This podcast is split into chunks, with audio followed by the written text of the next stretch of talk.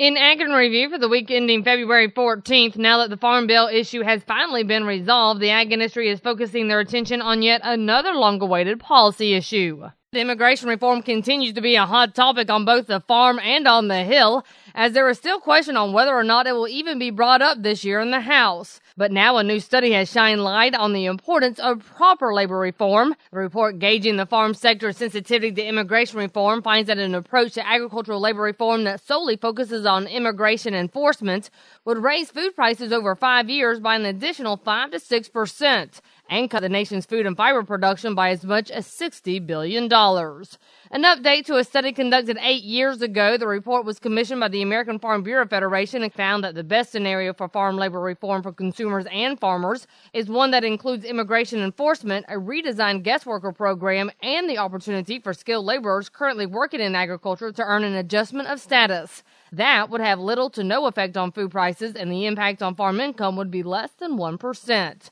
However, under the enforcement only scenario, the report shows fruit and vegetable production would be the hardest hit, with fruit production plummeting by 30 to 61 percent and vegetable production declining by 15 to 31 percent.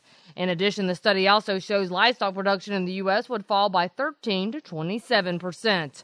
American Farm Bureau Federation President Bob Stallman says the bottom line of this study is this we either import our labor or we import our food.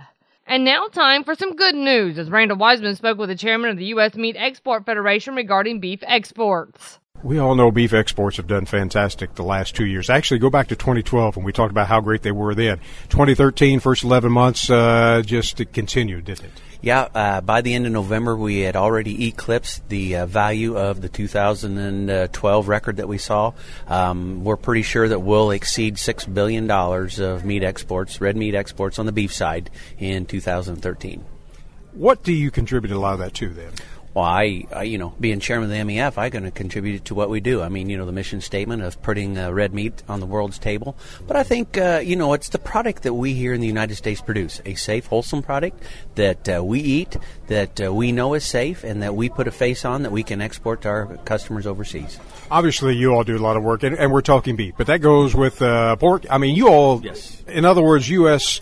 Meat Export Federation, you all represent so many facets of the ag industry. We do. I mean, we represent beef, pork, and lamb, but then there's also a diverse uh, membership of uh, nine sectors that we represent. I mean, corn, soybean, um, farm organizations, farm supply uh, service organizations, uh, packers, exporters, you know, uh, nine diverse members all coming to one, as I said, to put red meat on the world's table. Fantastic. Of course, when it comes to beef, a lot of folks think about a lot of other countries out there. Let's start with one. Let's start with Japan. We realize that uh, it has been a, uh, a big country for us as far as uh, exports for many, many years. We got good news from them in releasing that 30 month restriction. Uh, are we continuing to do more over there? Oh, uh, most definitely. You know, we've seen exports to Japan up over 50% this year, as you stated, uh, since we released 30 month and under there the first part of February. We will exceed uh, pre BSE levels here next year. So I think that is huge of what we've done there and uh, continue to work there. And, you know, I happened to be in Japan this last summer and, you know, still very savvy. They love the consistency of the product that we get them, they love the taste. But it's a com- competitive market out there. You know, there's a lot of other countries that want to get in there. But, you know, the Japan uh, customer has been very cognizant of the, the high product, the quality of product that we export to them. They want to be, have that and they like it. And so we will continue to work with them and, and be a part of that. But, you know, uh, putting that face with the product that we export to them is very critical right now.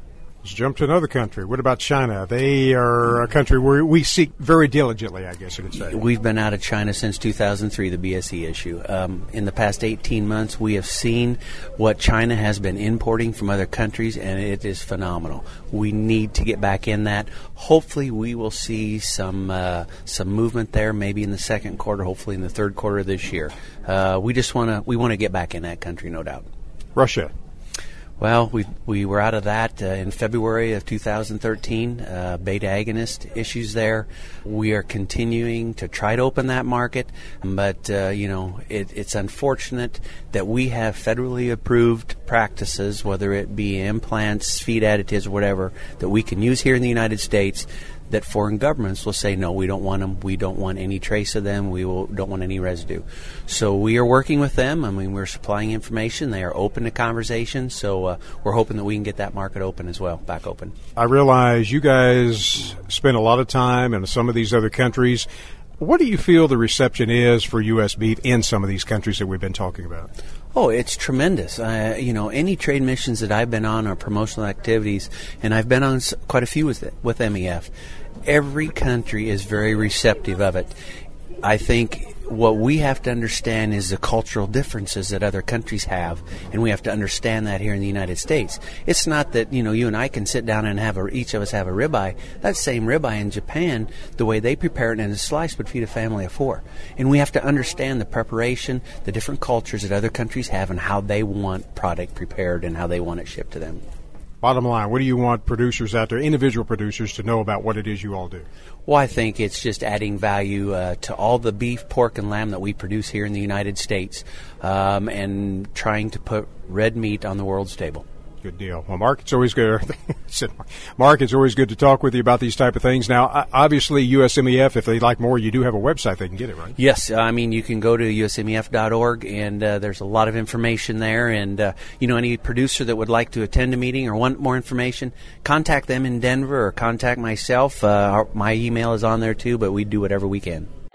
Up for this week, we go back to the immigration issue with these thoughts from Everett Griner. Now, here's a feature four page article about illegal immigrants and the job they take away from American workers. What I read was domestic, construction, and farm workers, mostly farm workers. Now, whoever wrote that article didn't do a lot of research. Most field workers come from Mexico. They don't replace Americans, they do the work Americans won't do. As I read this critical article, I wondered if the author had thoughts about computers. Computers have replaced more working people than agriculture. Those were jobs that Americans did do and depended on, and they'll never come back. They'll continue to disappear. Meanwhile, half the food we consume is handled somewhere along the way by a migrant worker. Those who constantly harp about migrants, I'd suggest you just wait. Maybe somebody will develop a computer that can pick beans and tomatoes. And don't forget, you can find these stories along with all the week's Southeast AgNet reports on our website at southeastagnet.com. I'm Julie McPeak with Southeast Podcast.